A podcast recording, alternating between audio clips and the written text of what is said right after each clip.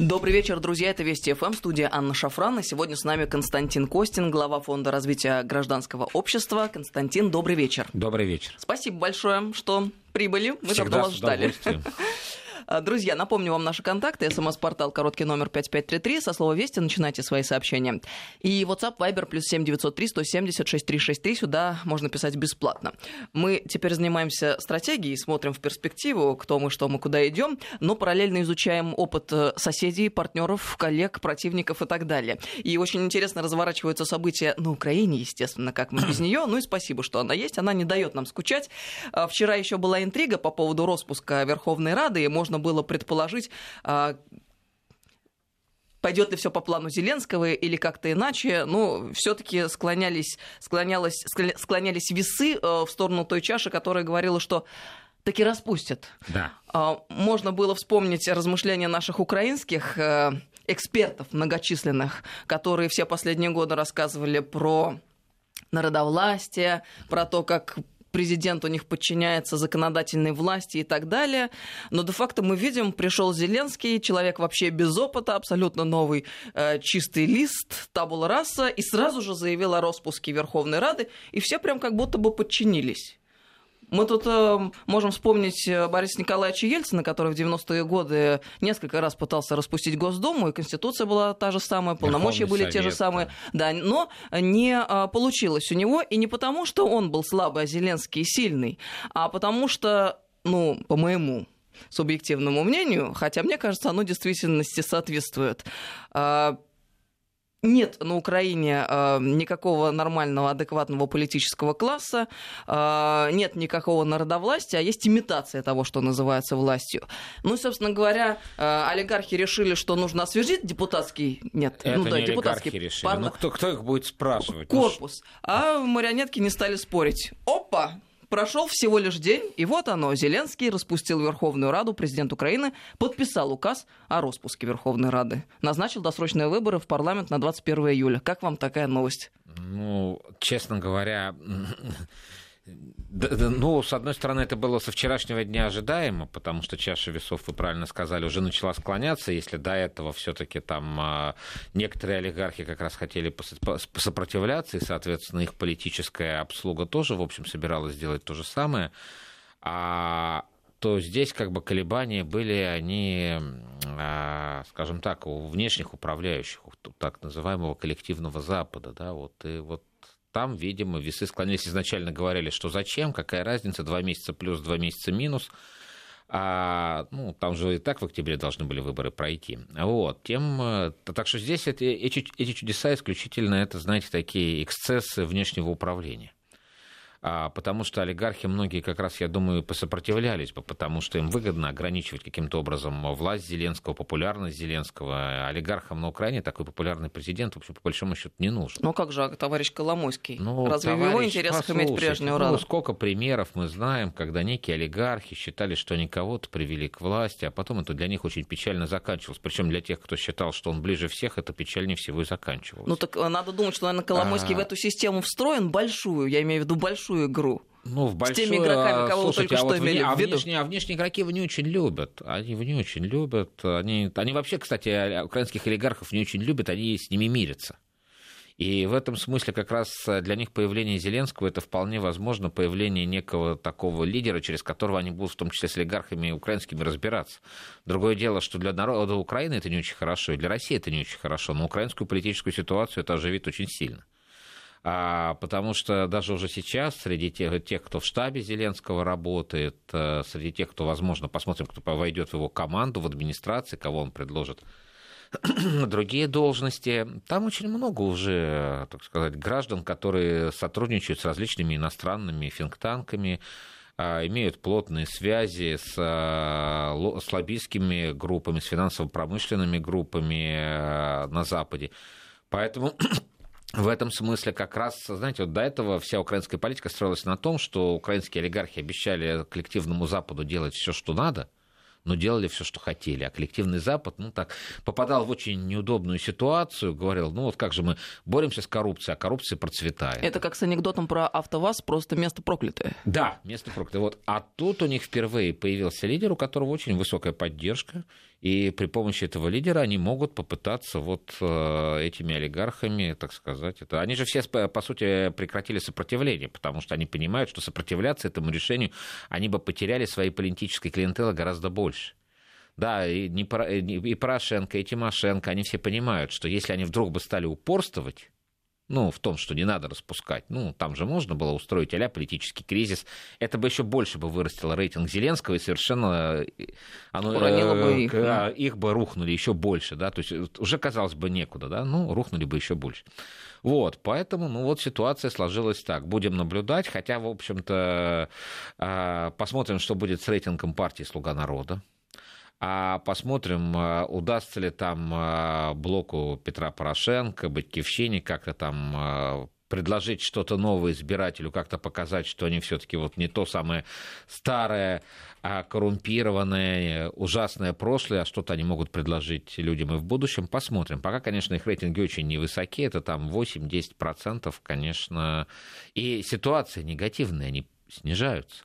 Поэтому здесь, я думаю, они еще могли рассудить, помимо того, что что спорить э, с американцами, ну и не только с американцами, ну, там, скажем, с западными партнерами могли решить украинские олигархи. Но если мы еще тоже два месяца подождем, так у этих рейтинги вообще, может, 0% будут. Мы тогда вообще э, представительство в Раде не получим. А как же мы будем там разговаривать потом с товарищем Зеленским на новом этапе?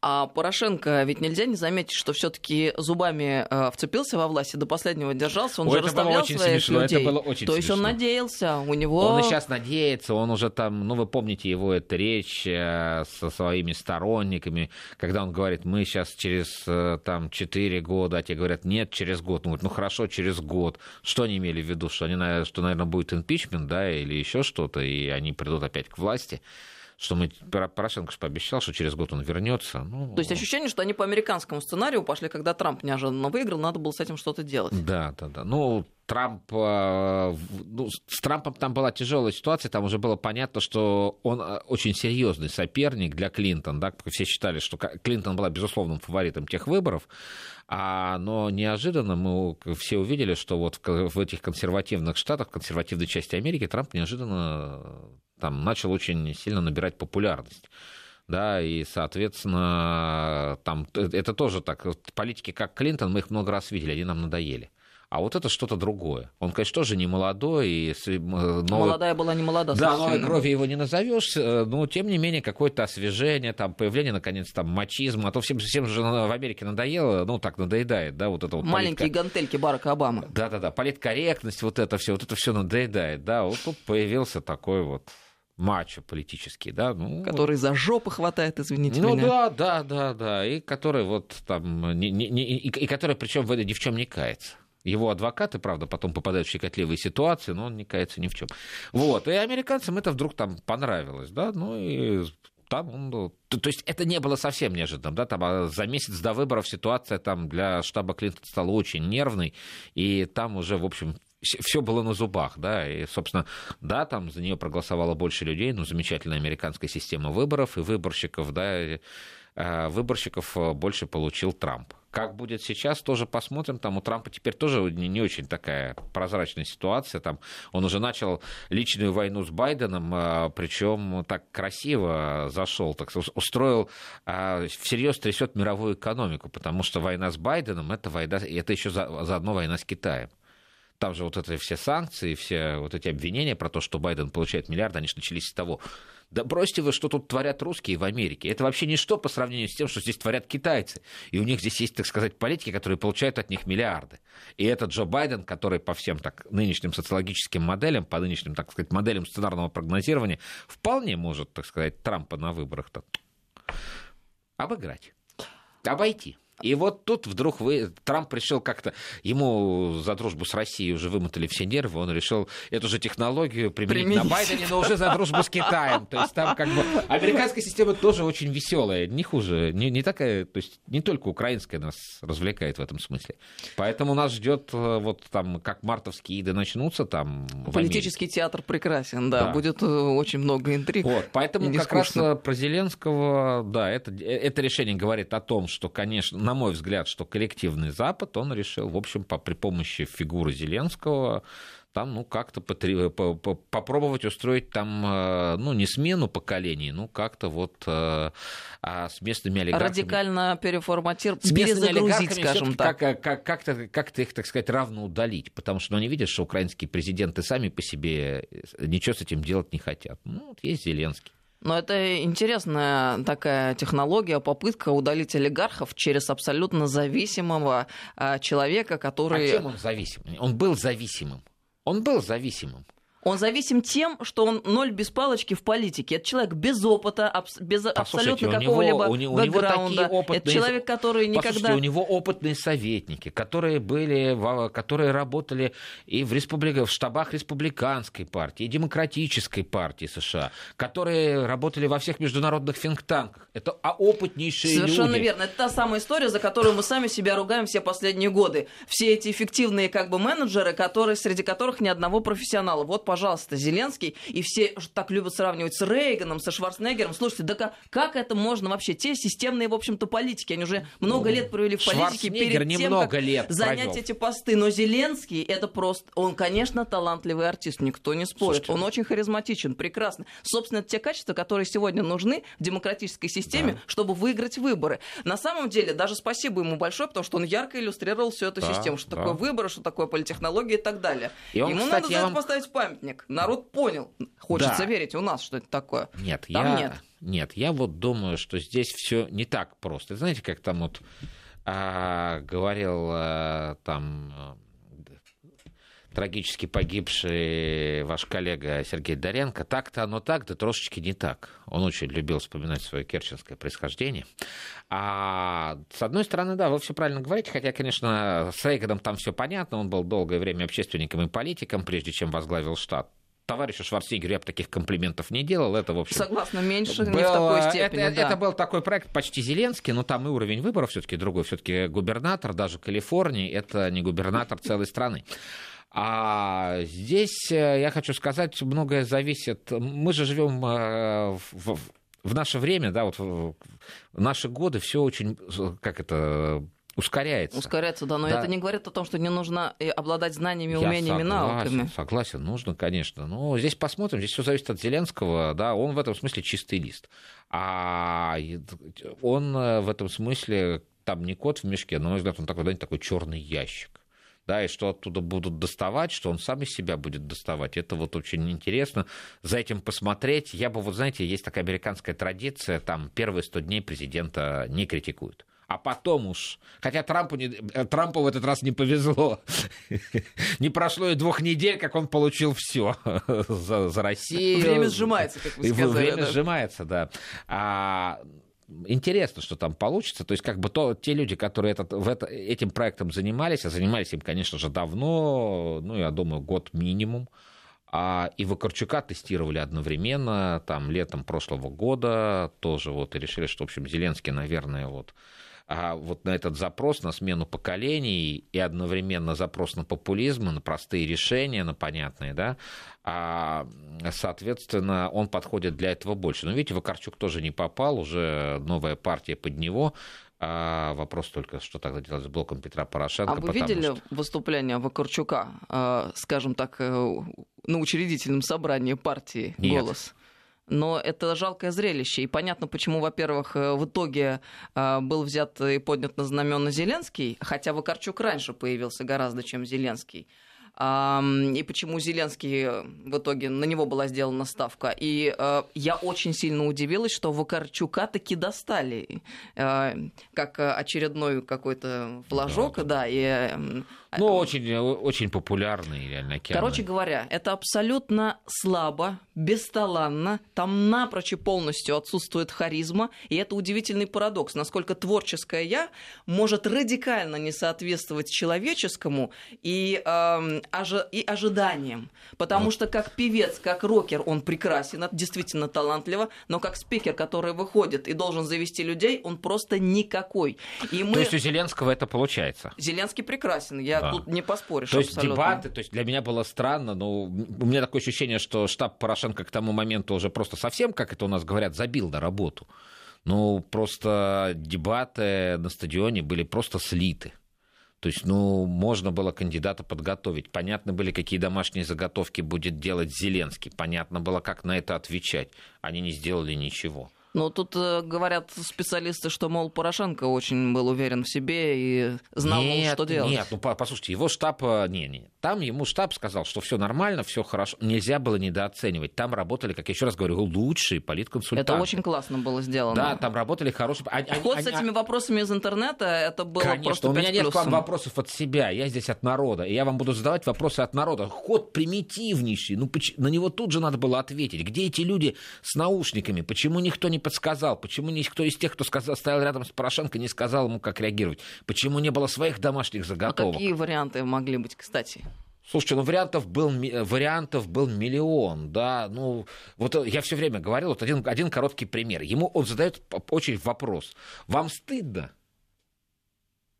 Ну, вот помните в конце? Конечно, конечно. Да, этот вопрос. Вот за то, что вы сделали, за все, что вот вы поработали, за, все, за ту ситуацию, в которой оказалась Украина, за все страны. Вам стыдно? Понимаете, если он говорит «да», то получается, он говорит, что ему стыдно за свое президентство. Это, это, это же просто вот такое. Это, а э, там регламент, э, что типа можно ответить либо да, либо нет. Вот. И он, Порошенко, задает дурацкий... Почему он не придумал такой же вопрос? Таких вопросов можно придумать было миллион для Зеленского. Вы клуб! Да, ну и так далее. То есть можно было до бесконечности там э, в этих вопросах тренироваться, и, и чтобы тому было неудобно отвечать да или нет. А он ему задал дурацкий вопрос про Коломойского. Он еще не успел этот вопрос сказать, да нет же. А я удивилась, насколько чутья у Порошенко не хватило, да, хотя вроде а, как нет, должен у него быть не было опытным. человека, который ему помогал, да, ну вот где, ну слушайте, если бы там было нормально, даже, даже если они слили всю предварительную работу, если они не подготовили нормальные домашние заготовки, если они не просчитали действия штаба Зеленского, хотя половину действий, вот мы с коллегами когда смотрели, говорю, вот они точно должны сделать это, это, это. Я из пяти пунктов, что я назвал, они три сделали. Ну, то есть я не, не очень внимательно следил за той компанией. Ну, просто было очевидно, что ну, в, в, в таком формате этого не сделать нельзя. Последние дебаты перед там, днем голосования. Вот. Но вот этот вопрос тебе задают. Ну, уже тебя, очевидно, ставят в дурацкую ситуацию. Да, на, на, ответить на этот вопрос хорошо, да или нет, невозможно. Что делает нормальный политик? Ломает формат. Да, ну, он, говорит... он попытался, а кстати говоря, попыт... сломать эту а, историю, а, когда, когда пошел нет, своей он, стри... это, вот, со да, своей стрибу, нет, и это был хороший, это был первый хороший ход. Вот то, что он пришел, они стояли Я рядом. даже, честно говоря, напряглась, мне как-то было страшновато да, такой наблюдать. маленький Зеленский, такой огромный Порошенко, конечно. И картинка была, кстати, очень хорошая в его пользу. Но другое дело, что потом он все это проиграл. И вот здесь тебе задают вопрос. И надо было сказать, это, ну что ему? И с выборов уже не снимут. Надо было просто сказать, мне за все, что мы не успели сделать, мне стыдно. Но за то, что мы сделали это, это, этим я горжусь. И пусть все оценят граждане Украины. Ну не ответил я да или нет. Ну что мне за это сделают? Кто такой этот человек, который ведет дебаты? Особенно если там явно есть элемент шельмования. Никто бы не осудил за такие действия. И, и, и таких деталей их там просто миллион. Просто Но повернуться люди... еще задницей к народу, это, это, это совсем нет, fail. А это, нет, а это, а это уже ему посоветовали, потому что там стоял ветеран АТО, и он стал перед ним, а весь народ.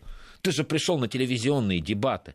Ты же не в узком люди. Ты повернулся ко всему народу спиной. Все же смотрят это по телевизору. Ну, я понимаю, что есть некие стереотипы сознания, но даже ветерана то, честно говоря, мне дико не понравился, потому что это сразу вызывает ощущение, что из меня, мол, сейчас должны выбивать слезу, э, и это не мужик, который пытается на жалость давить. Не знаю, мне это как избирателю Согласен. не нравится Нет, совсем. там, там, там огромное. Но я просто говорю, что штаб э, Порошенко не работал.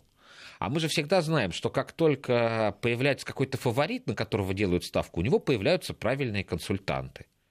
Вот прям правильные консультанты появляются. Такие консультанты были у Порошенко в прошлой кампании. Они были у Ющенко. Оранжевый цвет-то кто придумал? Его же придумали не на Украине, померанчевый цвет. -то. Его придумали нормально, так сказать, э, понятные ребята из Соединенных Штатов, хорошие консультанты. Сказали, выборы в ноябре, в ноябре тут у нас все сыро, серо, а оранжевый цвет будет выгодно смотреться. Они уже тогда планировали третий тур, понимаете? А тут вдруг э, у Зеленского такие помощники появились, и он, кстати, очень хороший ученик, он очень быстро растет. А у Порошенко таких не было. То есть тогда уже было очевидно, что с Порошенко, как э, с кандидатом, уже, так сказать, его так потихонечку сливают.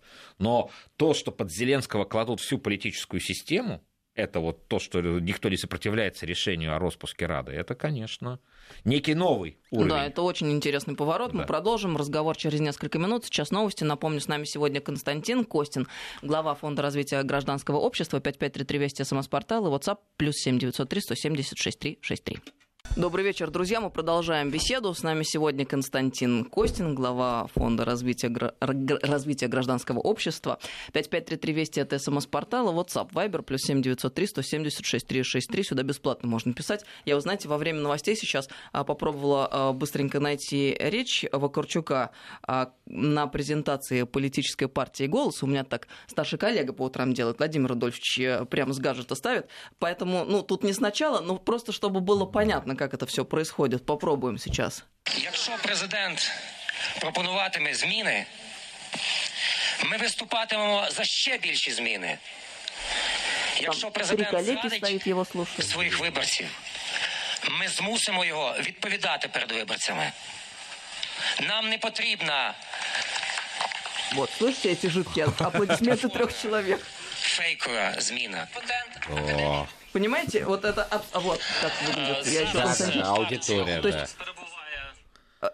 Это э, речь программная на мероприятии, которое посвящено созданию новой партии с амбициями избраться в Верховную Раду, ну, понимаете? Послушайте, на самом деле в политике же по-разному бывает. За 8 месяцев помощник э, Картера не мог э, никого зазвать на их э, презентацию, да, чтобы, ну, а, как-то поговорить со спонсорами, рассказать о программе. А через 8 месяцев человек взял и стал президентом США. Все-таки. Но вот э, к вам тут вопрос как раз, как профессионалу, политтехнологу, который занимается этими вопросами. Вот мы смотрим на материал и понимаем, что вообще-то, если по-честному, то ноль шансов. Ноль. С другой стороны, мы понимаем, что есть некая стратегия, которая придуманная, разработанная и воплощается в жизнь последовательно, систематически большим братом из-за океана. Да. И, в общем-то, э, большой брат делает это успешно.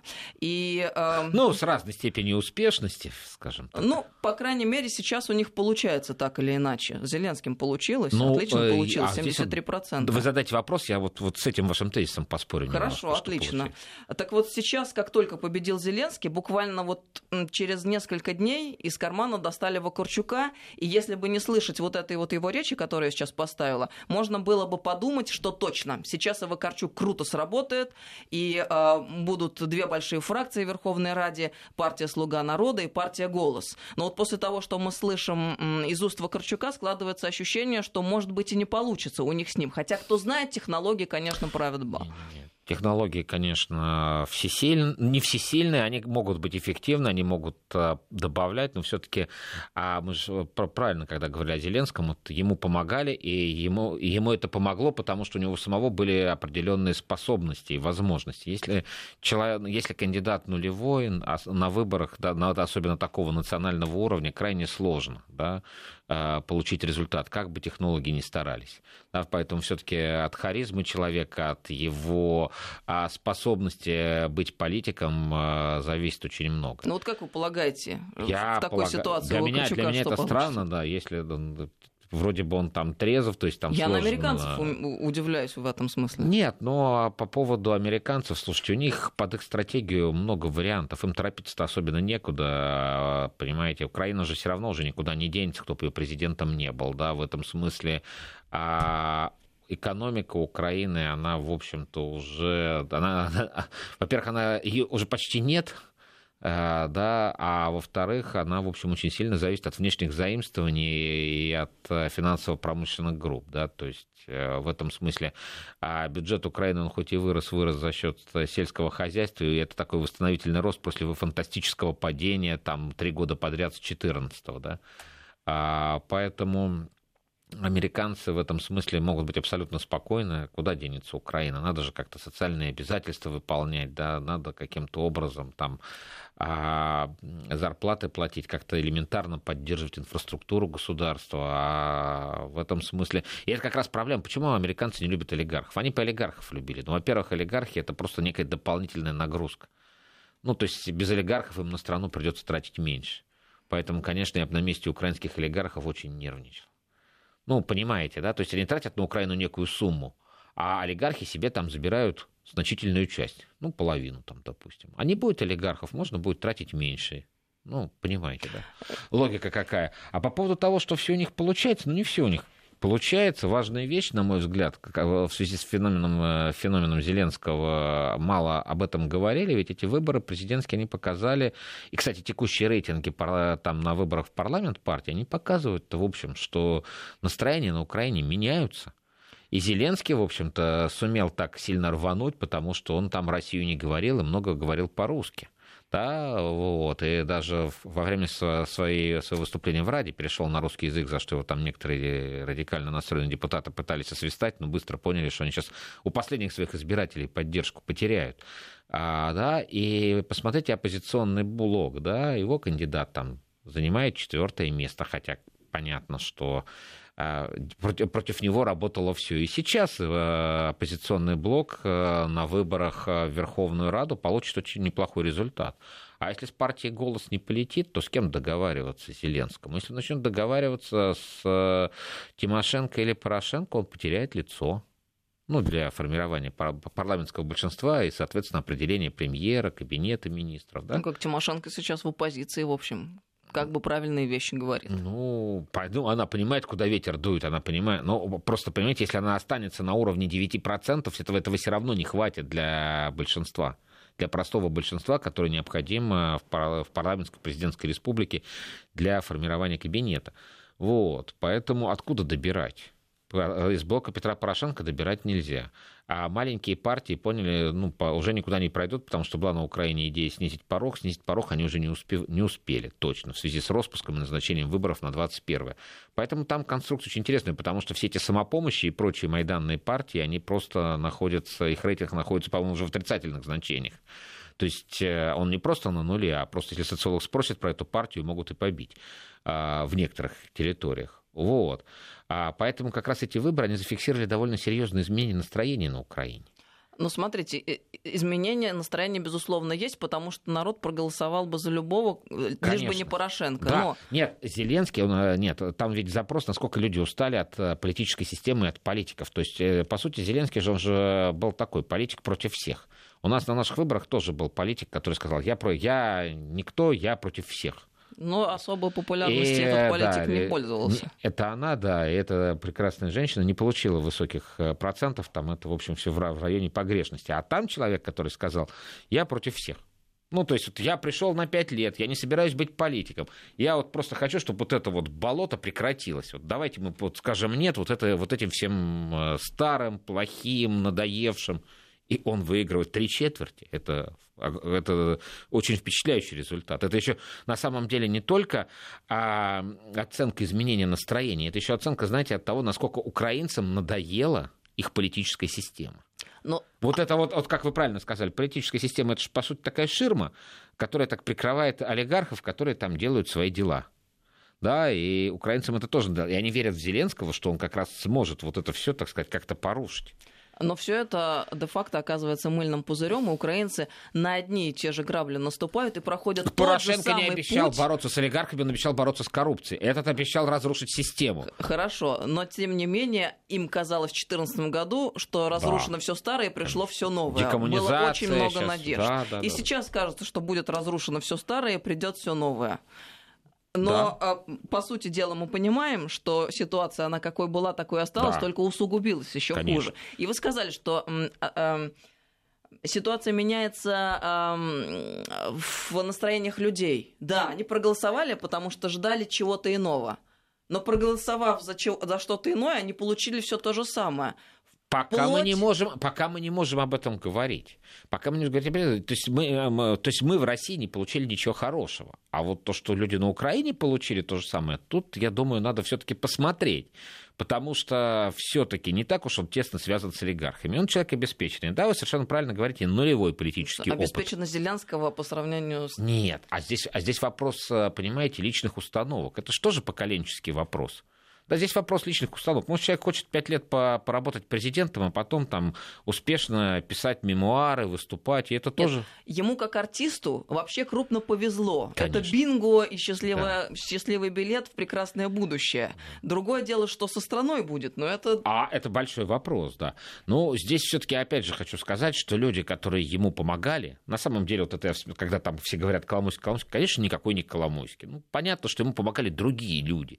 И все зависит от того, какие задачи и цели у этих людей. Понятно, что их цели а, по-прежнему делать э, из Украины некую такую буферную зону между Россией и Западом. Да? Понятно, что их задача, о чем там недавно написал там Rand Corporation, о чем много говорили, а создавать точку напряжения у границ России, растягивать, так сказать, российские возможности и ресурсы, чтобы они расходовались не на собственное развитие, а на преодоление всяких проблем и сложностей. А когда у вас на границе а у нас с Украиной очень большая граница, создаются проблемы и сложности, да, ну, это, в общем, а, забирает у государства некоторое количество сил и усилий, которые оно в других обстоятельствах могло, могло бы потратить на что-то более важное и полезное для себя. Вот, поэтому нам в этом смысле лучше не стало. А вот с Украиной тут посмотрим. Потому что, еще раз говорю, американцам, американскому правительству украинские олигархи не нравятся. Они их используют как некий инвентарь. Некое неизбежное зло, при помощи которого они управляют Украиной. Вот. Но им кажется, что те, ну мне кажется, американцы давно же считают, что те издержки, которые они на этих олигархов несут, на их аппетиты, на их так они уже чуть-чуть чрезмерны. И поэтому появляется такой как бы антиэлитный кандидат, но его задача как раз, ну так сказать, покосить немножко олигархов. И народу это будет нравиться, а что, что тут плохого? 5533 Вести – это смс-портал, WhatsApp Viber плюс 7903 176 363. Сюда бесплатно можно написать вот такое предположение, высказывается. Получается, Зеленский – это Ельцин, то есть 30-летний стартап Украины обнулился. Ельцин тоже на метро ездил и коррупцию клеймил. Недолго, правда. Ну, с одной стороны, он коррупцию клеймил, с другой стороны, мы помним, что как раз первые олигархи возникли благодаря указу о залоговых аукционах, да, когда очень богатые люди стали олигархами и владельцами огромной собственности. И более того, эта проблема, она до сих пор не разрешена, в том смысле, что граждане России не считают э, вот ту приватизацию справедливой. Они к залоговым, в смысле, они и к ваучерам имеют претензии, но к залоговым аукционам, когда Залоговые по непонятным аукционы. схемам огромные куски, так сказать, государственной собственности перешли в частное пользование. Это то, что нам мешает сегодня развиваться а, успешно. Это, э, Потому что не, на несправедливых не, началах. Неразрешенность этой ситуации неразрешенность этой ситуации, она мешает нам развиваться, потому что всегда будет вопрос. Да? И это будет, кстати, сдерживать самих этих олигархов, потому что они понимают, что это несправедливо, и люди по-прежнему убеждены, что это несправедливо. И, соответственно, это в любой момент могут отнять. Отсюда и офшоризация, отсюда, отсюда огромное количество проблем. Налог на принесенное ветром, как один из вариантов. Это, кстати, правильная история. На самом деле, многие страны через это прошли. Да? Можно его, не обязательно его платить деньгами, его можно заплатить теми же акциями. Да? И пусть там государство какие-то какие-то доли в этих предприятиях имеет опять. Никто же не собирается эти предприятия отнимать, тем более, что многие из этих э, олигархов оказались очень эффективными собственниками. Они действительно модернизировали производство, сделали его конкурентоспособным. Да, то, что прежнее руководство, которое там было, когда это было государством, сделать не могло.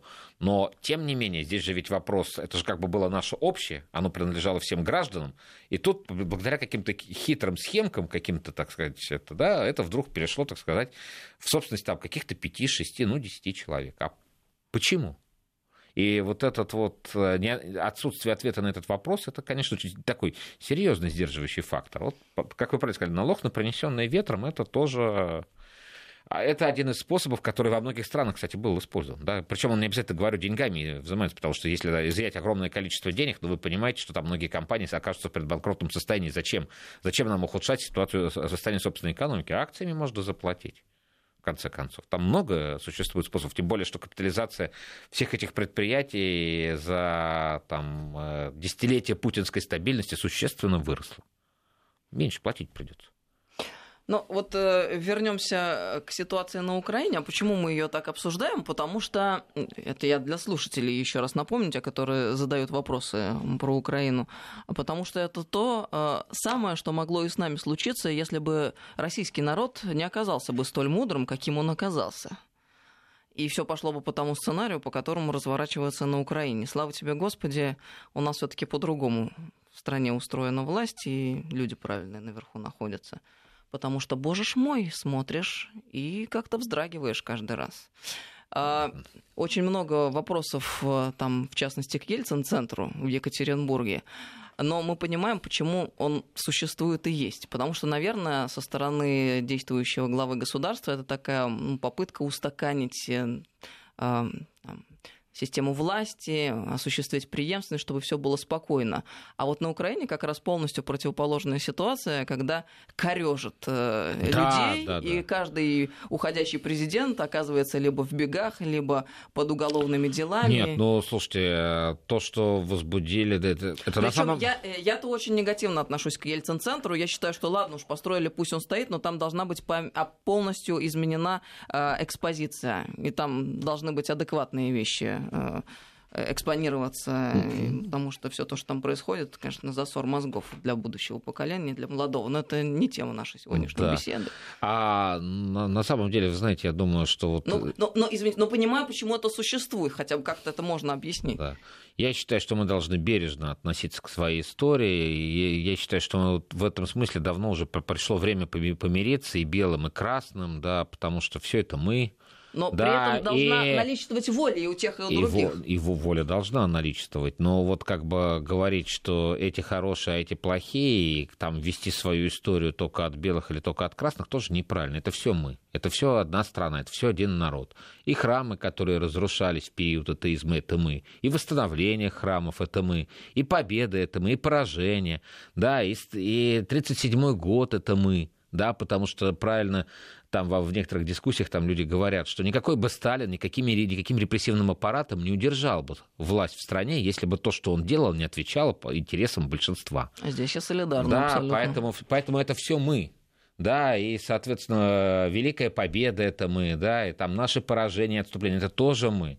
Да, вот на, надо как-то вот любить свою историю, да, вот как-то вот, мне кажется, что вот бесконечные дискуссии об истории, они вот как-то игнорируют вот эту главную задачу. Вот как-то вот у американцев с этим полегче. Они как, какой бы свой, даже самый стыдный эпизод своей истории не брали, они все равно говорят, да, ну, это помогло нам стать великой нацией. Вот давайте мы тоже будем говорить. Вот все, что у нас было, это помогло нам стать великой нацией.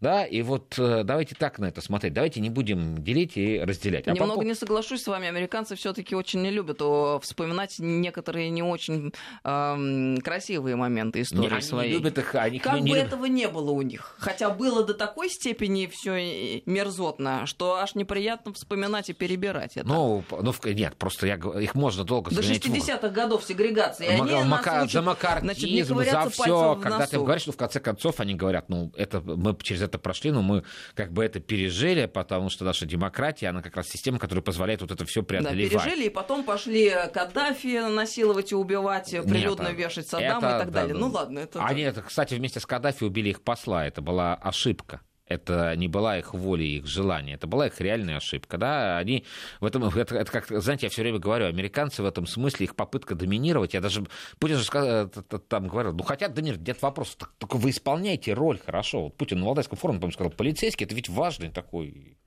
человек, ну просто он же тогда несет с собой порядок, а не хаос.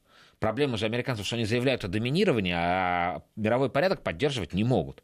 Они устроили вот это все в Ливии, мы с вами вспоминаем, кому после этого в Ливии стало жить лучше. Американцам стало лучше, их же посла первого там убили да, нападение на американское посольство. То, что там э, потом случилось, это постоянная гражданская война нескончаемая. Да, вот это а, разрушение Ирака. Зачем оно было нужно? Что там, откуда взялись все эти замечательные люди, с которыми, э, которые потом образовали запрещенную, так сказать, в России ИГИЛ, да? Они оттуда все взялись. Да, понятно, что это бывшие саддамовские командиры, которые которые никак себя не нашли в новой жизни после того, что там американцы устроили, да, и которые стали заниматься тем, чем они умели заниматься всегда, просто поменяв знамена. Да, вместо партии БАС они вдруг стали, так сказать, борцами э, за исламское государство. Вот и все. Кстати, Патрик Бьюкинин, э, ну, один из самых авторитетных, наверное, американских идеологов, да. помощник трех президентов Никсона, Форда, Рейгана. Он же что говорил? Америка превращается в несерьезную страну. Да. И вот, э, да, амбиции, которые не подкрепляются профессиональными действиями, ошибки, которые происходят из-за стереотипов. И это как бы, это, это, и это на самом деле пугает. Страна действительно огромная, возможности, потенциал, ресурсы огромные. И когда ты видишь, какие вещи происходят, какие вот элементарные ошибки, ну, было же очевидно, да, что там будет, э, убери э, Сада, ну, тут повесили Саддама Хусейна, решили какие-то свои пунктики да, ну и что, лучше-то не стало. Да, и Каддафи тоже, помните, говорил, они не понимают, что они творят, уничтожая вот то, что им, казалось бы, не нравится, тоталитарный режим, это вот, понимаете, это вот такой догма... у американцев иногда, знаете, такой догматизм там вот на уровне каких-то вот непонятных сектантских э, течений. Да, но вот там решили они когда-то, что, соответственно, все страны, которые там как бы авторитарные, тоталитарные, они для Америки опасны. А все страны открытые, демократические, они для Америки не опасны.